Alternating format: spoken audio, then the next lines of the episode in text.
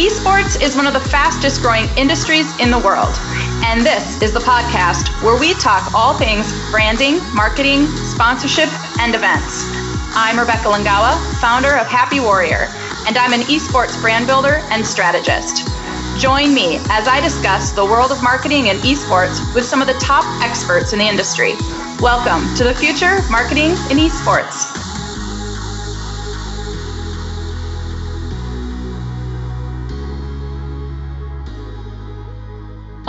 And welcome to the future of esports marketing. I'm your host, Rebecca Langwa, and today with me I have Dick Polipnik, and Dick is the founder and the chief growth officer for Online Growth Systems. He's also been um, selected as 32 under 32 in AdFed, collaborated with various media outlets, and is a professional speaker.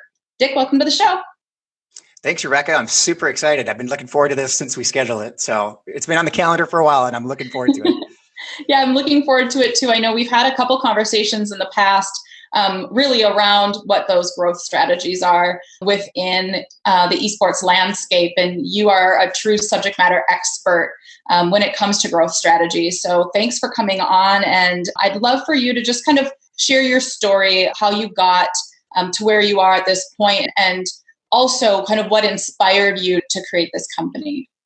Yeah, great question. So, my entrepreneurial journey actually dials all the way back to when I was a kid. And I was I started off selling my sibling stuffed animals on a fold-out card table on the sidewalk, but uh, got the kibosh on that uh, from the supply chain reasons, air quotes for people who are listening. So, yeah, I kind of grew up with the knack, I guess. And when I was 14 years old, I started like you know every other kid you know it seems like they either had a lemonade stand a paper route or mowing lawns and i chose mowing lawns. So i actually grew that company to the point where when i was 17 years old i uh, acquired one of my competitors and uh, by the time i graduated high school i had 21 people working for me and uh, had a pretty sizable company for a you know 18 year old or 17 year old kid at the time. So yeah so after that business i did a couple other businesses. I, I went to uh, university for one whopping semester, but the, it, the itch got too strong for me. Nothing against education on that front, but through the other companies that I was working on, I had a lot of companies who would come up to me and say, you know, who built your website? Who's running your marketing campaign? We want to hire that firm to manage all of our digital assets. And my answer was, well, I guess you have to hire me because I'm doing that all in house. So I actually kind of fell into uh, digital strategy and marketing by accident. Uh, and it was one of the best things that ever happened to me because throughout the next few years that followed that, it became uh, extremely lucrative and I enjoyed it more and it was more financially successful than the other businesses I was working on. So in 2016, decided to take that business as my, you know, still called full time gig. And we've been scaling as a company ever since. So that's amazing. That's really cool. And what are the types of clients that you're working with at Online Growth Systems? Good question. So we uh, typically, you know, our kind of one sentence elevator pitch is we help companies between one and 200 million scale uh, through fractional digital services. So we do everything from video production to influencer marketing to website and software development to lots of digital advertising. So uh, we kind of play around in a lot of fields. I jokingly say we do everything except blockchain. so yeah, we that's kind of the, the, two best lanes that we play in per se. Our, our niche expertise are with e-commerce companies and SaaS companies because uh, those are just uh, easy ways for since we offer so many services. Those are kind of two niche places that we seamlessly offer everything from you know complete oblivion, nobody's ever heard of them, to customer retention and you know churning that that funnel and getting referrals for them. So when I say we play that the best, that's like where the return on investment is just astronomical. You know what I mean? So right, right, and you're a professional speaker as well. Yes, I, I was several months ago. Right, I don't think anybody's a professional speaker right now. Right, but uh, yeah, so we, uh, I've actually done some speaking in mostly in the U.S., but in like Guatemala. So you can even say I'm international. But all it takes is one other country, and now you're international, right? So. Yeah. Thank you, Toronto. yeah, there you go what are the types of things that you're speaking about when you're out and are you talking in within large corporations are you speaking to educators Yeah. When I first started out, I did more speaking engagements at high schools and universities. But over the last few years, I've done more, you know, corporations like US Bank uh, type of things, you know, where they bring me in and I'll maybe talk about project management from a digital perspective or I mean, that's just one of the topics I talk about, but I'll go to like a conference and I'll talk about entrepreneurship. Otherwise, the, the topic I speak the most on is marketing and, and strategies related to marketing. So, right. That's awesome. And that's what I really want to get into on this call um, because esports is uh, really becoming a mainstream sport and mm-hmm. garnering a lot of attention. One thing that I've noticed is a lot of traditional brands are really struggling in how to engage appropriately with that esports audience, that key demographic.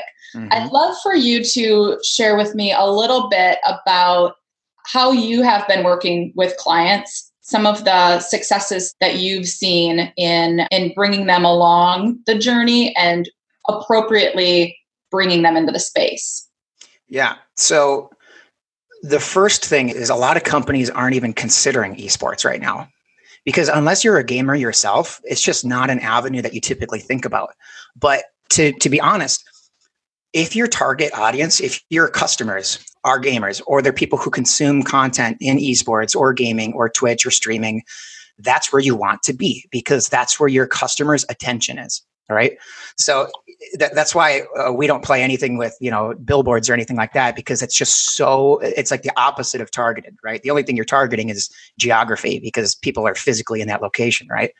So with a lot of our, our, our clients, if they're if you look at if you think of like a Venn diagram, like the pie charts, and they have a lot of intersection or uh, overlap with the esports community and people who are consuming that type of content, whether it's their gamers themselves or they like to watch Twitch or they're you know super active on Discord and they have that pie chart overlap with their existing customers, their target customers, that's going to be one of the highest recommendations we can make, right?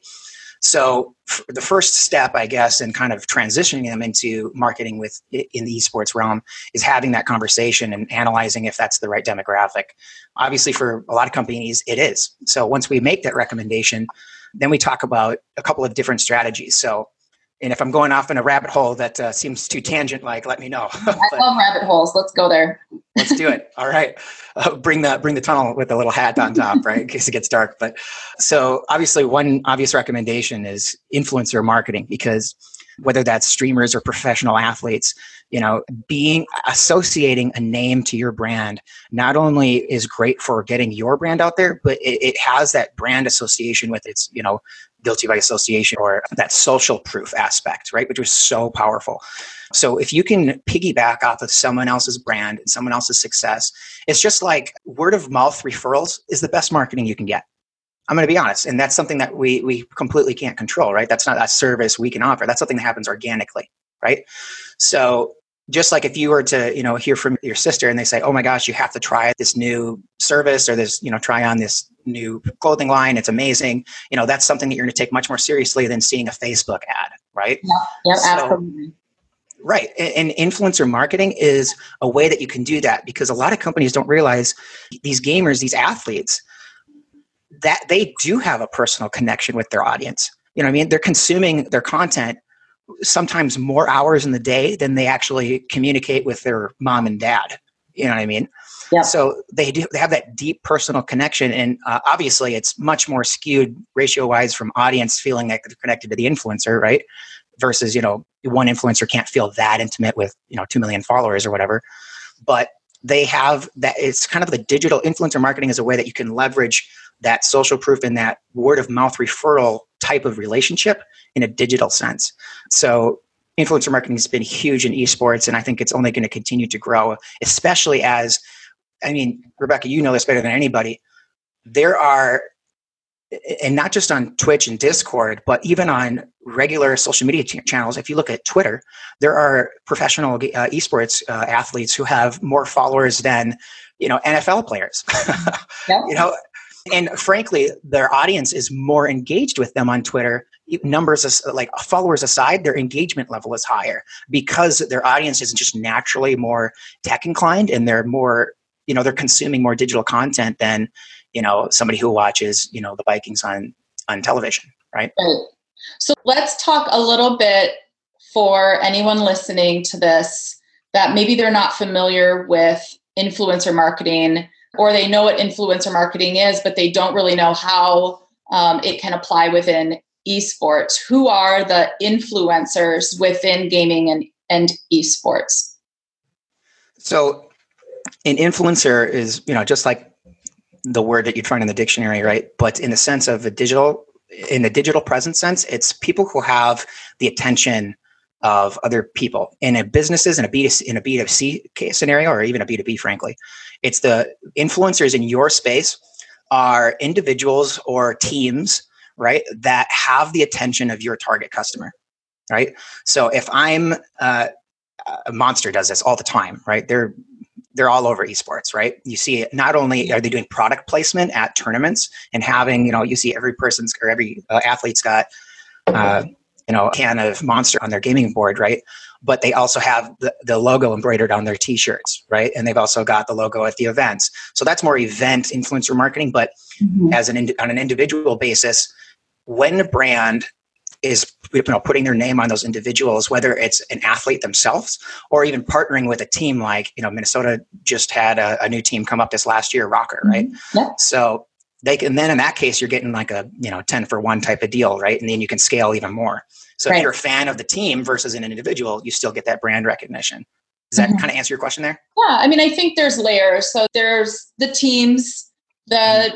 competitive players there's streamers casters yes. youtube as well i've been noticing a lot of success with gamers who are you know uploading their content to youtube mm-hmm. in lieu of going live on twitch or mixer or other platforms so i think there's layers in which you could utilize influencer strategy and i like also what you said about event live event influence type of you know the experiential but yeah. being intentional with how to engage that strategy i think is where a lot of people are making some mistakes because mm.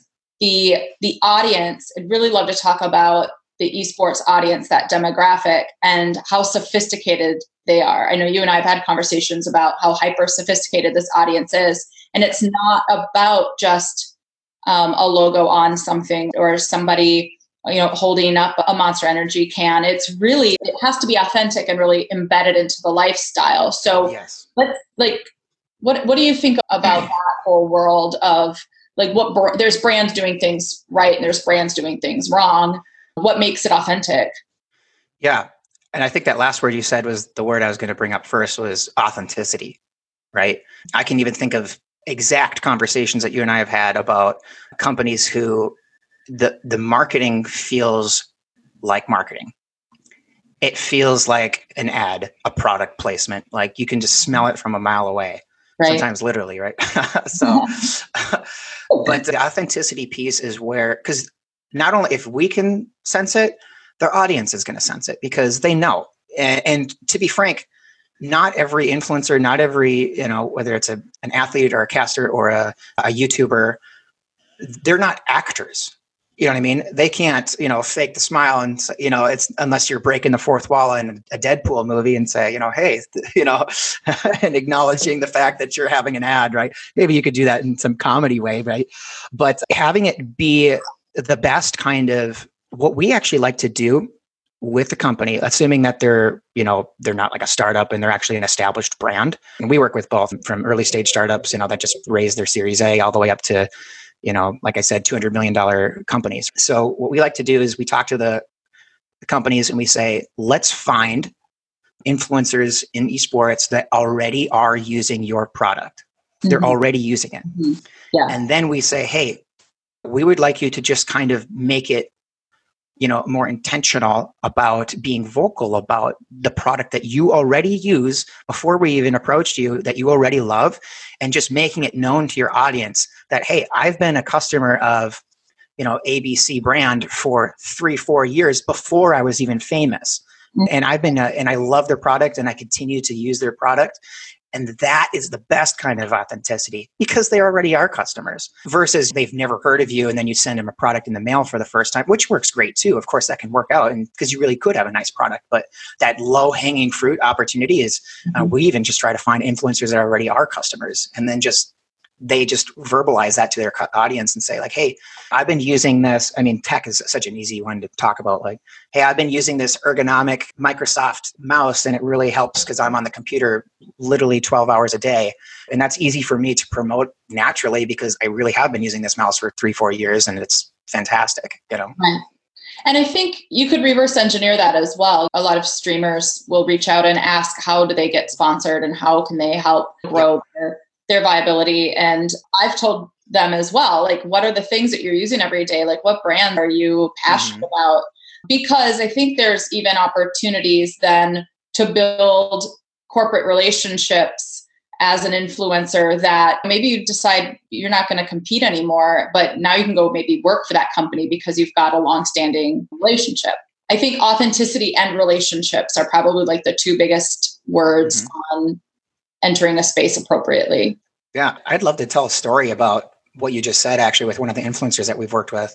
Yeah. So, as you know, we work with uh, an influencer uh, named Hope Schwinghammer. She's huge on TikTok, like 7 million plus uh, followers. And uh, I think at quarter million on Instagram, and she's got like 100,000 on YouTube. And so she's obviously her biggest platform is TikTok, but she's growing really quickly mm-hmm. on uh, all of the others. And when we first started working with her, she was at, I think, 50,000 followers on TikTok, like micro influencer. And the first brand that we wanted to work with is we said she started out as a, a, a professional hula hooper, so like a hula hoop athlete. So we said, What hula hoops are you using? So we looked at the hula hoops she uses because she started out, she first started getting traction on TikTok um, doing hula hooping videos because she was a professional hula hooper. So companies would hire her to go hula hoop at their you know event or you know she would do performances on stage for different uh, organizations and events and stuff like that. So she started recording that and putting it on tiktok and next thing you know she had 50000 followers right? Very cool. So we looked at the brands of the hula hoops that she was using and we reached out to those companies and said hey you know we've got 50000 people you know it, that are super active in her audience that love her videos that feature your hula hoop. But their logo isn't big enough and the hula hoop's spinning so fast that they have no idea that it's their product right? So this would be an easy no brainer uh, for you to partner with us. So that's kind of we had that first conversation and as she scaled to 7 million followers those videos that are still on TikTok from when she had 50,000 followers have continued to get views and views. So their their teeny little investment they made three four years ago has like quintupled in value because they struck gold with this influencer that blew up. That's amazing. And then as she's grown, I would imagine it's it's brought on a lot of other brand opportunities right. Uh, where she's really being able to to monetize that as well. Yeah, and even those companies that like that same brand, that hula hooping company, has continued to stay with her as she scaled to seven million. Because, like you said earlier, that relationship piece is so important. Right, and they're and I would I mean they have to be seeing a, a marked growth success as as a company as well. How are you? How are you promoting her? Is it one to one? reach out with brands? Is it are brands now just coming directly to her? And how are you able to create a brand story that really informs the types of companies that she naturally will work with that are good yeah. fit. Yeah. So the bigger you get, the more brands come to you, right? But when she was at 50,000, you know, we were doing a lot of manual outreach, right? So we were, we had to, there's nothing fancy. There's no automation out there or some tool I can recommend here that it was just, okay, what's the name of the company? Let's look them up on Google. Let's try to find their their CMO and let's see if we can get their contact information and literally just cold email them or cold call them. Mm-hmm. And that's how, and unfortunately, a lot of those niche brands and those niche companies, they probably only have a 10, 20 person marketing team. So it's, you know, she's not doing a deal with, you know, with Pepsi Cola right now, you know, or when you're, when you're at 50,000 people, right? Or followers. So you don't have to find somebody there. So a lot of these companies, uh, they're actually fairly easy to find their their CMO's contact information, and that's typically the mm-hmm. person you want to be talking to. And if they don't have a CMO, maybe they're too, smaller than that, and then you just talk to their you know CEO or something something like that. Right. I feel like TikTok's a huge trend. What are some of the trends in regards to social media and, and platforms that are really growing within the esports space? Yeah. So, I mean, obviously, Twitch is going to continue to grow. I think live streaming is going to continue to gain more audience or gain a larger audience because people like that raw and uh, I'm going to bring back that word authentic, right, from earlier mm-hmm. because there's no editing, right? There's no, so you really get like the raw, authentic feeling of like your favorite streamer playing the game and you get to see the mistakes and you get to see you know the fun parts and the serendipitous moments that you might not see in a consolidated 10 minute video on youtube or you know mm-hmm. one hour edited video um, of their you know stream from the weekend right, right. so i think uh, live streaming will continue to uh, gain followers especially as people lessen especially in gaming right in esports we see a wide demographic, but a lot of younger generations, right? More so than older generations. And they, nobody watches cable, right? Everybody's got Netflix and HBO now and Amazon Prime, right? So they've got these streaming services that's on demand, right? Nobody watches cable anymore. And as cable, as the audience switches from live TV, if you like that type of content of that live, constantly being fed some type of entertainment, it's going to shift more to live stream. So that's I think trend number one that's going to continue to grow. Trend number two is this might be a great time to bring in Discord, right? Mm, yeah. So I think Discord was just started and it was like, wasn't it like March of 2018 or something like that? So it's like only two years old, you know. So young company, but they're bigger than Slack now. You know, I don't know if that number is totally accurate with their, you know, IPO and stuff like that right now, but last time I checked, they had more daily active users and more just users overall than Slack which every, most everybody knows what Slack is, right? Yep. Yeah. So many companies are just using it as mm-hmm. communication tool. So for people who've never heard of Discord, I'm sure there's a lot of people who maybe they've heard of it, they might have not heard of it, but if they've heard of it, they've probably not logged on. Explain what Discord is and and how it works and, and some of the features that are really interesting. Yeah and I'm biased, obviously, but as I'm you are too, right? But uh, it's like the best. Uh, well, I'll do like a really quick version and then a deeper version. So mm-hmm. the really quick version is it's the best features of Skype and Zoom and Slack combined, and specifically branded and frankly, it's marketed to the gaming community, mm-hmm. right? Yeah, and it's such a fantastic tool that it's actually gone beyond just gaming as i'm sure there's, yeah. there's discord uh, servers that are dedicated to real estate and book clubs and everything plants like it's starting it's kind of almost turning into a reddit like ecosystem where there's just like there might be a a subreddit of any topic you can think of from memes to traffic jams. Mm-hmm. Discord is kind of evolving in that direction. So their appeal is getting wider and wider daily. But they still are branded, and I think rightfully so. They're trying to niche down into the gaming community, which I think was frankly the why they made it so successful. Now, prior to Discord, you know, there was a modge podge of tools that gamers had to use to to do all the features that discord currently does. So discord in addition so they have something called servers right which if the slack equivalent is like a slack channel yeah right? So there's different group like easy way to say it is groups right where you can have text discussions like messages right? And what's great is they're cross platforms you can have mobile you can be in a, like i have it i use it all the time on my laptop. I have a gaming laptop right and so you can chat with your friends there. And then it also has the video features of Zoom and Skype. Uh, way better than Skype, though, right? And then they've also got like screen share options. So you can do a stream or a screen share. So it's got all of those features baked into one product. And yeah. to me, what makes them, in addition to the fact that they're all like a one stop shop, which is obviously a great feature, they have an amazing sense of community. And I think that's partly because it's free, right? Yeah. So it's extremely open source in that sense that anybody can log on and create a free account. But they do such a great job of fostering relationships, right? Gaming is online, right? Or esports at least, right? Yep. And when you can foster those relationships outside of the game itself, that's where like real relationships are being built and that's where like friendships are being made. You could be friends with somebody and game with somebody and chat with somebody in discord that's halfway across the globe on the other side of the hemisphere and have like a real relationship with those people. So right. i think discord's doing a lot of things right and i think they're going to continue to be a trend. So one way that i've been engaging it's literally engaging with the same company in two totally different ways. So the minnesota rokkr our Call of Duty team here in, in Minneapolis, I will have specific calls with staff members through Discord where we are looking at a document together and sharing ideas and reviewing content uh, in real time on a quick Discord call. But then on the fan engagement side, the community side, the ROKKR's community channel, their server, is filled with the their fans.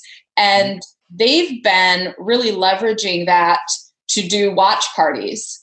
They were doing live event watch parties. Like when their very last live tournament, they were in LA and they rented out a, a space within a, an amazing bar restaurant in the city. And it was packed with people. And they had a host there, they had giveaways and prizes and all these real life scenarios that we all imagine and we used to live out. Right. Now, what they've done is they've pivoted to a Discord watch party. So everyone's watching on YouTube where the Call of Duty, the franchise teams are competing on YouTube. So they're watching on YouTube, but they're all chatting on their Discord, yeah. which is super cool. And the team's still able to do the giveaways, to do the promotions, to share unique content or announce what's coming up next, what's mm-hmm. new, what's exciting just within that private Discord channel, which if you're a part of the community, you want to be in that watch party so you can win stuff, but also so you're the first to hear about something before they even tweet it out or make some type of a formal announcement. So mm-hmm. it's a big community builder and it's a pretty safe environment. If I'm a brand, how can I layer in a digital strategy um, layer Discord into my overall digital strategy if I'm a brand. Yeah. So the I'm going to start out with a mistake that a lot of companies try to do. Okay. So a lot of them think, well, why don't we just start our own Discord server or channel, right? And nine times out of 10, that's the wrong move because unless you have like a cult like following of customers, right? Uh, a, a Discord server isn't having your own Discord server isn't going to be the right option, right? Mm-hmm. One out of ten, yeah, maybe you are that one out of ten exception, and then that would make sense, right? Because you're just trying to bring people in. Now you're now you have a totally different marketing strategy of getting people to even get to your Discord in the first place, right? Exactly. Now what, what you're doing is you're essentially doubling the length of your what's called a marketing funnel. So to get them to actually convert, if if your metric that you're trying to drive is customer engagement or sales let's say if you're if you're actually trying to drive sales of your product you want to shorten the the marketing funnel as much as possible. So if you so to kind of give an example if you start your own channel or uh, server then you have to say okay we need to get people who have are at least aware of us or never heard of us or something like that. We have to get them number one make them aware of who we are. Then we have to somehow get them to sign up for discord if they've never done it before. Mm-hmm. then we have to get them to join our server then we have to engage with them on our Discord server. Then we have to try to push our products. Then we have to try to get them to convert into a paying customer or do whatever metric you're trying to get your yeah. deliverable. Right. And what we learned when corporations thought they all needed a blog was mm-hmm. that for six months they yeah. would do this content calendar and they were putting blog posts out and then it, they started feeling super forced and the content was kind of crap and a lot of times you can go to some real huge companies and that link is still live and they haven't posted anything since 2017. Yeah. So I think even the programmatic content strategy to stay engaged, you're adding expense internally for somebody that has to mm-hmm. create that. And you once you start, you don't want to just let it bail, right? Yeah, yeah, because then it's almost like leaving a stain, right, on your brand because it's like, oh, well, clearly this didn't work out. yeah, yeah.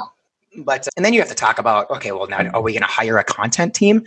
You know what I mean? Are we going to hire writers and and you know copywriters and proofreaders and editors and now you're talking about tackling a whole new beast right sure versus the alternative is the 9 out of 10 companies that we would look at them and we'd say don't start your own server.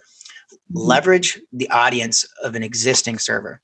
And not that's most of the time it's with an influencer but some not always right? It could be someone who manages the community that they're personally not famous or they don't personally have a lot of followers but they foster a community and they mm. they kind of mc this community right? Right that's the yeah. beauty of discord is you don't have to be famous right? You can just you find an audience that has similar interests and you just happen to be the, the person that started that right?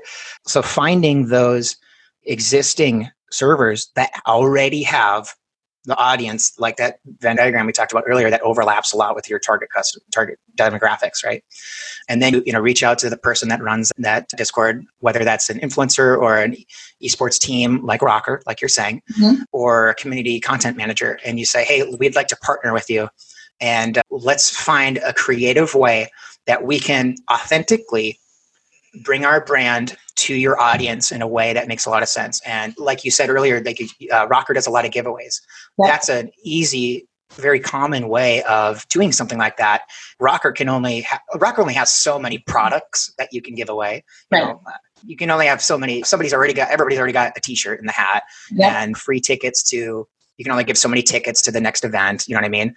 But like where you really start to come into play is okay let's give away the product of this brand that we want to partner with yeah. like uh, yeah. whether that's a brand new gaming system um, like let's use best buy i know that you know you and i are both in minnesota that's a minnesota com- based headquartered company yep. you know let's hook somebody up with a brand new gaming system you know what i mean and do that that's a huge giveaway to especially to you know the gaming community what you're gonna hook me up with a $5000 mm-hmm. whatever and that's a great way to engage with the audience so so what so walk through what that customer journey would then look like or the that targeted audience. How does the brand utilize Discord and engage within those spaces for the giveaway? And what type of call to actions can you integrate within Discord to make sure that you're not just giving something away, but you're capturing who these people are? Yeah, yeah. Good question. So obviously, Discord isn't a one stop shop start to finish funnel, right? Yep. It's where their attention is, right? So one thing that we would do is we'd say with you know company ABC, let's just keep using Best Buy as the example. So let's say that we're doing something like that, like the giveaway for Best Buy. What you could do is say, hey, let's and it, instead of saying let's do let's do one interaction, aka one of the, the, the, team athletes says, Hey, we're doing this giveaway right now. Click like on this comment or, or, comment below if you want this brand new gaming system from Best Buy. Instead, what we would do is let's build a ton of engagement here in the Discord server, right? And then, so what we would do is let's say, I'm just making this up right now, but you know, hey, everybody, take out your, your phone, take a picture of your current gaming setup, post that in the server, right, in the channel and say, hey, hey, Best Buy, I'd love for you to upgrade this rig. So now you're getting a ton of media that's being created in that server. So instead of just single line, a thumbs up emoji or something like that, all of a sudden everybody in uh, in in the Rokkr Discord is seeing all these pictures of their rigs, right? And they're like, "What's going on?" And then they're like, "Oh my gosh, there's like this huge giveaway." So you're generating a lot of buzz that way. You're getting a lot more eyeballs it's more fun to engage with them in that way. And then you can actually make it almost like a case by case instead of a random person you could kind of say like let's look for you can make it a contest. Yeah, yeah. you could say like who's got the the crappiest system you know or whatever. Yeah. and then we're going to pick like the top two crappiest ones and upgrade them you know. Yeah yeah.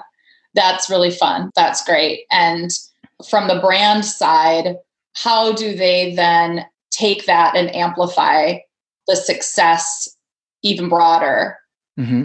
So then what I would do is I would say, in addition to posting that in, in the Discord, another thing you could do, and this is totally up to this is on a case by case basis, but you could say, let's also have this. You could either say, you know, post it here in the Discord and then also post it on Twitter, you know yeah. what I mean? And say, tag us at Best Buy, upgrade my rig, and include a picture of the your system and then also tag at Minnesota Rokkr right? Mm-hmm. So that way you're getting the, the team back engaged, you're getting the community engaged, and then you're getting uh, the Best Buy or the brand engaged, right? And now you're reaching every individual's Twitter followers in addition to they themselves. So now let's say how many people are on that Discord server?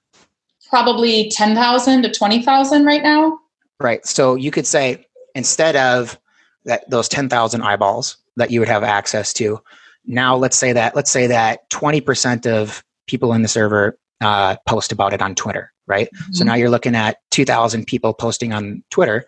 Let's say yeah. that each of them, let's say that on average they get, I don't know, 200 impressions each, yeah. right? So now you're talking, did I do math now? Not great at math.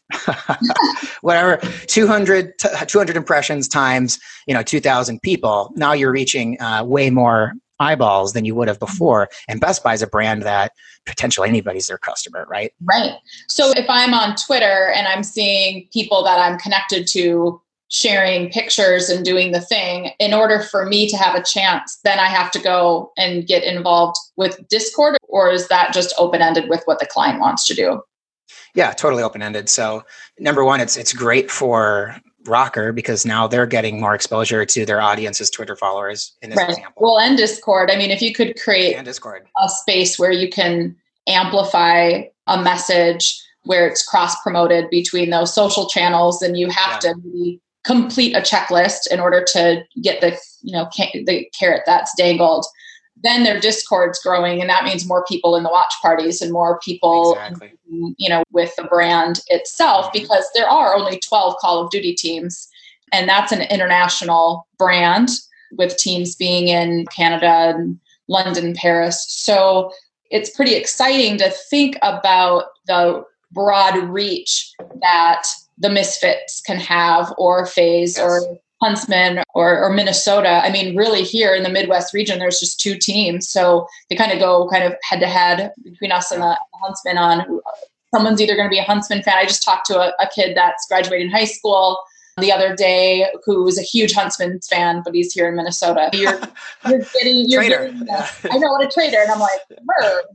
but I think that's what's really exciting about where we are right now being a first season and being able to have fans. I mean, our fan blueprint at the Rokkr is kind of all over, you know, the US. So it's it's pretty mm-hmm. exciting to see. So in order to continue to grow that, I think that type of a Discord strategy is smart. What are the other ways that teams and brands can advertise within esports? Yeah.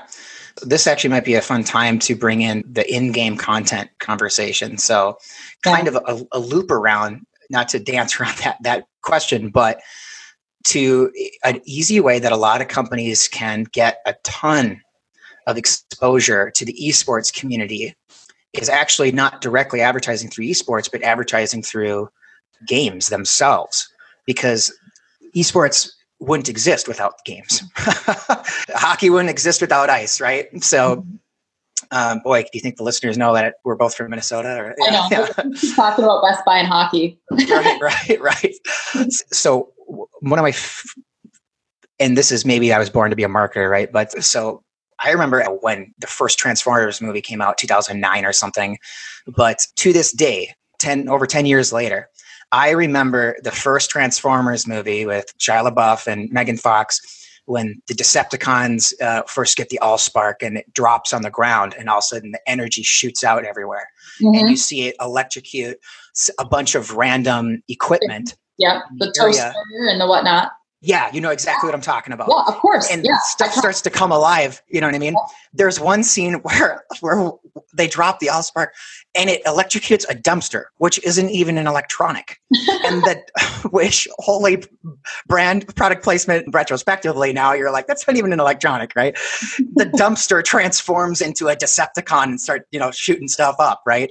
And it was so cool. And I remember to this day, this is over 10 years later, that dumpster was a waste management dumpster. And I thought it was super cool. And I don't know how much money waste management paid to have their logo on that dumpster, if at all. But I that's something I remember to this day. And now we're bringing yeah. it up on this podcast, yeah. right? So now they're getting even more exposure. And then 10 years before that, the Wayne's World, their very overt product placement montage that was like a two minute eating Domino's pizza, wearing yeah. Adidas drinking Pepsi Cola or whatever it was.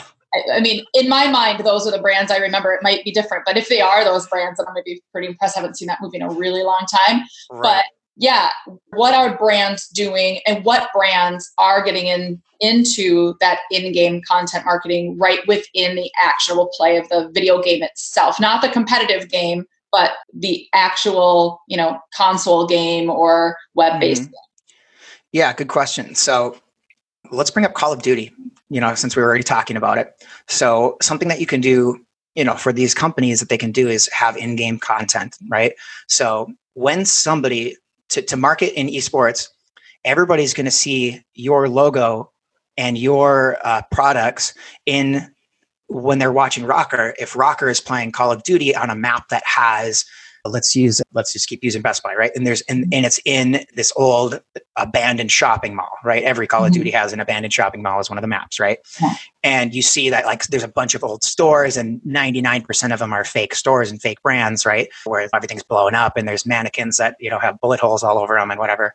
And some of them are actually uh, uh, product placement or in-game content, right? Product placement has mm-hmm. such like a mm-hmm. negative connotation, but you know what we would call like in-game content, right? So yeah. it would be like an old Best Buy corner of that shopping mall that used to be an abandoned Best Buy, and the year is twenty, the year is three thousand, and it's and you see all this cool stuff, and and that's a way that they can be in the game, and then every time one of the ROKKR players is you know using that map, you can see that every time on their screen, every time they look at it or pass by it, and now that subconsciously is that's brand recognition that's branding yeah. and that's every time that your logo gets seen that is another touch point if the common number for touch points in marketing is like if they are familiar with you and they've they've seen your logo 21 times now it's in their head right, right. every time they play that map every time they watch their favorite ROKKR player use that map that's another touch point that your brand is getting mm-hmm. with the audience um, so that's a really simplistic example of yeah. kind of in-game content and how that could be leveraged but and and clothing brands are really jumping on this bandwagon within mm-hmm. that in-game content as well. Yeah. Yeah. You know what game is doing a fantastic job of this right now is actually fortnite. Mm. uh, and they've got that huge partnership with disney. And so disney gets it and fortnite gets it. So exactly what we're talking about. So that was a, fr- a, fictional example. Let's use a real example right? So uh, what is it like two years ago now or something when Avengers Endgame came out, you could unlock the Thanos suit, right? And you could get the Infinity Gauntlet, right? And it was I think it was just decorative, right? But it would you, know, you could right. kill everybody with it. But uh, right. it was something that like you had to number one, it was now that's it was really engaging because you had to like mm-hmm. work your way up to get that. So it was almost like a coveted you know skin right so, so if you're not familiar with fortnite it's clothing you can pick and weapons you can pick for your character within the game. So you can select something real life or fantasy that isn't normally in the game for this limited time to promote the movie, correct? Yes. So so they were trying to get Disney wanted to get as many eyeballs on the upcoming release of the new Avengers movie. So what did they do? They partnered with with Fortnite to make the the main antagonist, the bad guy in the movie, that was a, what's called, what they call skins or mm-hmm. clothing slash outfits that your mm-hmm. character can wear, and it was like the highest level that you could unlock and achieve. So players right would like actively work towards and they desired to unlock that skin right which is amazing branding because now you're making your character and your ip your intellectual property desirable in the game yes. right yeah. um, which is so like that's psychologically that's such a great marketing move on so many levels but and now they're doing it again right now the, the character that they're promoting right now is deadpool right which there's no deadpool movie coming out but it's something that even if you don't have a movie coming out right now, that's brand recognition, that's in game content that when you see that Deadpool is this character you can unlock with their new map, right? With the, they just released the new one, I think maybe three months ago, mm-hmm. and now that character is desirable again. I bet I don't know the exact numbers, but I bet that Deadpool one and two, I bet their sales went up in the last few months because people are thinking about it again. Right. And talking, my son was just talking about Deadpool the other day when he's, you know, 13, which is interesting because I haven't heard about that in, in a while now there's like becoming more just conversation so exactly um, that's dripping down into his discord channels as well as a young gamer what are other tools and tactics that maybe we haven't covered off on that we want to kind of talk about briefly before we wrap up. But where's your team finding success? Yeah. Oh, sorry about that. Yeah. So, good question. Maybe we could also talk about the trickle down effect of sure. Maybe even the Deadpool thing is what's great about having in game content is you're getting exposure to all players, not just people who are f- following their favorite streamer or favorite right. athlete, right? Yeah, it's almost like regardless of the personality, because I think brands sometimes get nervous about a specific personality. And could there be a, a way for that personality to tarnish a brand? This gives it uh, not only that trickle down broad approach, but a little bit of safety as well. Right. And what's what's interesting is you can have that in-game content repurposed for entertainment right so somebody could be recording their game their stream and then they make this really cool move you know what i mean or they do this really hard to achieve uh, tactic right using their character on uh, on fortnite that gets recorded and somebody who could be a total quote unquote nobody mm-hmm. all of a sudden that clip you know goes viral on Instagram for any of, of all platforms, right? Mm-hmm. Because they did this really impressive thing that if you if you play Fortnite, you know that's an impressive thing that they just pulled off, right? Yeah. So then you get to see, and they they happen to be wearing uh, the Deadpool skin when they did it, right? Now you've just got 10 million eyeballs on on your character because they did this really impressive thing in the game that went viral, right? So it's yeah. got that amazing ripple effect that that brands can continue to leverage and it's not really a gamble because you're paying for what the immediate value you get and then anytime something like that happens that's all just pure gravy for these brands and these companies so it's a real win for everybody involved so that's something that we could kind of touch on and or we could touch on and then some other ways that our, our company is finding success with our clients is kind of echoing what we talked about earlier of building those relationships and doing long thinking about things in the long term Mm-hmm. Another mistake that a lot of brands are doing is they're seeing this as like, okay, well, let's experiment with it and we'll just do like a one off campaign. We'll look at the results. And if it made a lot of sense financially, then we'll continue to invest there. Right. Right. Right. And don't get me wrong, most of the time it works, right? Mm-hmm. But the best strategies are when you say, let's do a six month, 12 month contract with this game, this influencer, this team, this streamer, right? Whatever, or this Discord channel or Discord uh, server, whatever medium that you're marketing through, yeah. the longer term play that you use, the more authentic it's going to seem and the more uh, the better results you're going to see long term because not everybody converts on the first touch point that's just a marketing thing right? Unless you're freaking amazing you know, that's like a one in a million chance right? It's total you're gambling right?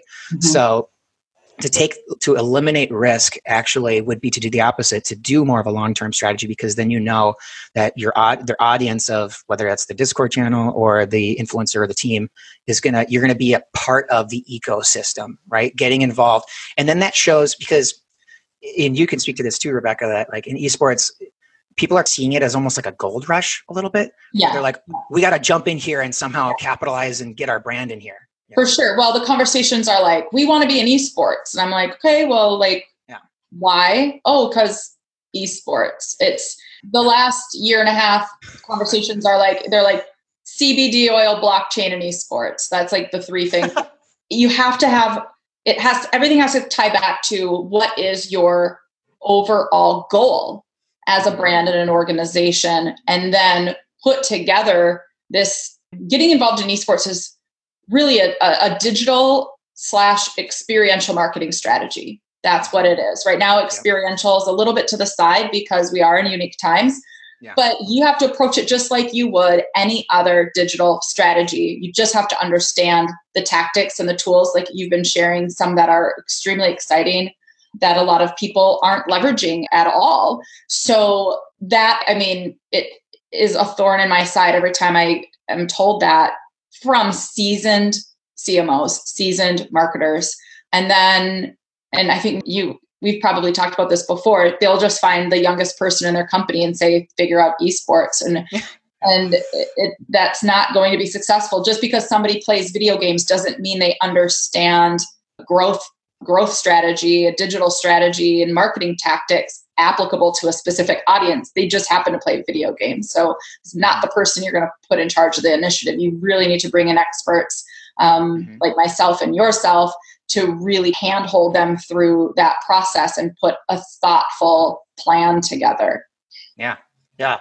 And I would love to flip the table here because I know from our past conversations that you also have great insight. What is, would you, would you mind me asking you a question? Go ask me a question. Yeah. Let's do it. what is, what is one opportunity that, or tactic that you see could yield a, a, lot of potential results for these companies or these brands that maybe nobody has been thinking about or we haven't brought up yet today? That is putting me on the spot. You know, I really love the idea of another big brand taking on almost like the Red Bull approach of being being this autonomous brand within esports, like being an esports brand without being an esports brand.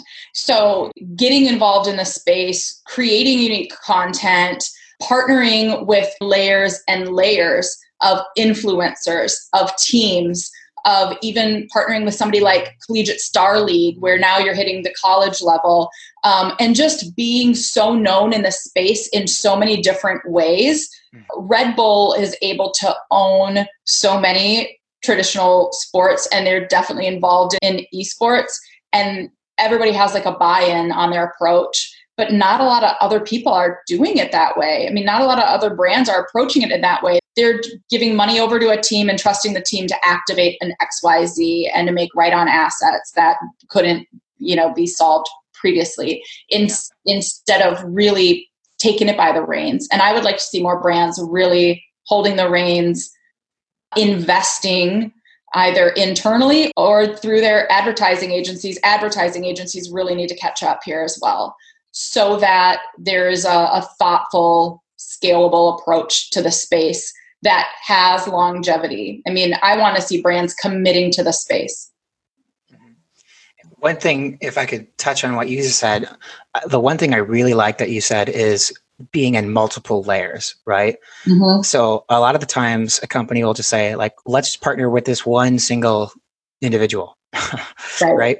Where if obviously it's going to be almost like a hockey stick looking growth of exponential if you're able to get on those multiple layers, like you're saying, whether it's a mm-hmm. caster mm-hmm. or a, a player or a team and a streamer, people who don't even do it competitively, they're just maybe they totally suck at the game, but they're really funny to watch, right? Yeah. So when you're like involved in that ecosystem at so many different layers and levels, you almost seem synonymous with, mm-hmm. you know what I mean? And, yeah. and, it's just like you think of gaming, you, think of Red Bull, right? Or, uh, when you think of, okay, I'm going to say gaming and drinks. Red Bull comes to mind, right? You want to be synonymous with esports, and I think right. you're totally right on the nose mm-hmm. with that. And then in regards to brands that I really want to see getting into the space or categories, I would say I'm really interested in seeing healthy brands enter the space. Um, healthy from you know mind, body, uh, nutrition, any that's really lacking, and I think it comes from a misunderstanding of that audience. Mm-hmm. It's not a, a garbage food only audience so yeah. this these people who are gaming for a long time, like my son games probably four hours a day. He loves to game with his friends. Maybe it's more than that. I try to get things healthy for him that are sitting up in his little station upstairs that he can grab. Like I'm getting like Jennie-O turkey sticks and there's these like cheese sticks, things that aren't going to make his hands super messy. So these are like the ones where you like peel the things. You don't even have to touch the product. Right. You're touching the plastic, right? So now his hands aren't getting sticky and he's not touching gross mm-hmm. stuff. He's not worrying about spilling anything. Nuts, we do like a lot of like little bags, like sunflower seeds and things of that nature that are already peeled that he can just like pour in his mouth. Uh, and then we're doing little containers of milk that you can just like open and, and drink milk. So he's not up there drinking Monster Energy drink and, and eating Sour Patch Kids, which I'm absolutely grateful that those brands are in the space. We want them in the space, I just want to see more diverse options of brands within the space because I think they need to understand it's a super viable space for them to be in. People would embrace it. Jack Links is in the space. They're a protein snack.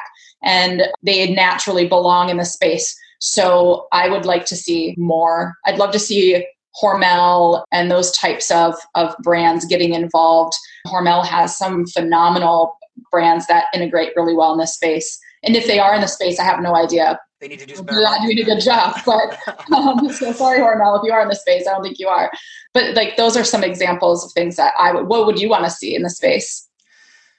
Good question. I actually, you just inspired a prediction, and I could and I would love to look back at this episode two, three, four years from now, and then we could replay this clip. And if I was right, right or wrong, you can roast me or say you're right on. I don't know.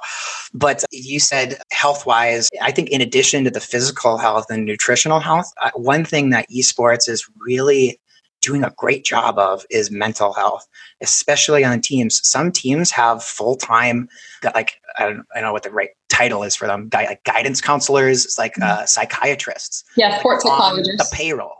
For the players because you want to talk about a high stress environment try playing a live game that everybody knows the mechanics of that if you make one teeny little tiny mistake millions of people not only know you made the mistake but they potentially could be just totally roasting you whether you're yeah. playing in a live tournament or in the chat of like oh you totally screwed that up. You mm-hmm. you know mm-hmm. cost us the game. The, the championship was this close to us. You know, I mean that's stressful, right? So it is. Yeah. These teams actually have these people on payroll right? Mm-hmm. So one thing I think is going to happen over time is that it's going to have a trickle down effect because as the teams have these have mental health at the forefront of being important, the players are going to start to be more vocal about mental health, and then the players uh, when they vocalize that to their audience or their followers and their fan base, I think that mental health will start to become our conversation in Discord. Yeah. And then what that's going to do is it's going to cause it's going to be a huge opportunity for brands that are focused around mental health, whether that's products or even like a SaaS product like like Headspace, like a meditation app. Mm-hmm. You know, that's going to be a really really easy opportunity for like Headspace a year from now to partner with Discord or a, a, team or something like that and say like, hey, let's make mental health a part of the conversation about having a balanced lifestyle and mm-hmm. something like that. So I think a lot more of those mental health categories are going to be more and more so introduced into the esports realm. So yeah, and I've been seeing service-based companies like ophthalmologists and ergonomic like chiropractors that are really focused on not only the ergonomics of the industry but then also the correction as chiropractic services which i think is like killer. Like it makes absolute perfect sense yeah. to do that. Um, that's awesome. I'm i always love talking with you. I feel like we could maybe talk for another hour but we probably should wrap it up. If i'm a listener and i'm like this guy knows knows his stuff. I want to talk to him. How can people reach out to you and learn more about your business? Yeah, so they can they can check me out at dickpolipnick.com. And for those that are listening, my last name's kind of hard to spell. So first name is D-I-C-K, uh, P-O-L-I-P-N-I-C-K dot com. And just like I tell the baristas at Starbucks, that's Dick with a D, not with an N, because I always get, I, what was that? Are you sure? Yeah. But uh, so that's the best way to get a, a, hold of me personally. Otherwise, if any brands that are listening want to engage in some marketing strategies like that, number one, I'd recommend to reach out to you first. But if they're looking for the execution of that strategy, uh, they absolutely can reach out to my company, onlinegrowthsystems.com. And that's the best way to engage with us as a company. And if anybody wants to consume our own content, we have our YouTube channel as well that they can find. So Awesome. Very cool. And we can add those, we can add those links as well to the podcast so that people can find you even quicker. Thanks so much for coming on and, and sharing your subject matter expertise. I remember the first time that we talked, we really got into some Discord growth strategy conversations that were like, you were blowing my mind because I had even thought about the monetization within Discord. I was really just thinking about the way I was utilizing it, the way my son is utilizing it. So you always are a breath of fresh air and you always have new insights to share. Thanks so much for coming on. And I wish you the absolute best success. Awesome. Well, thanks, Rebecca. It was a total blast, and uh, we'll have to do it again in a year or so when because esports is evolving so quickly. I'm sure there's going to be brand new topics to cover. So absolutely, absolutely, for sure. Thanks a lot. Awesome. Thanks, Rebecca. Thanks for tuning in. See you, everybody.